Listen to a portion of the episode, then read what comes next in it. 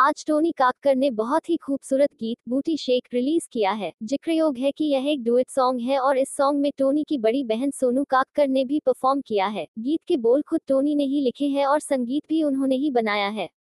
इस संगीतक वीडियो में हंसिका मोटवानी ने भी अपने जलवे दिखाए हैं। वीडियो को सत्ती धिल्लन ने अपने निर्देशन के साथ चार चाँद लगाए हैं। बूटी शेक गीत को सभी डिजिटल स्टोर्स पर सुना और खरीदा जा सकता है।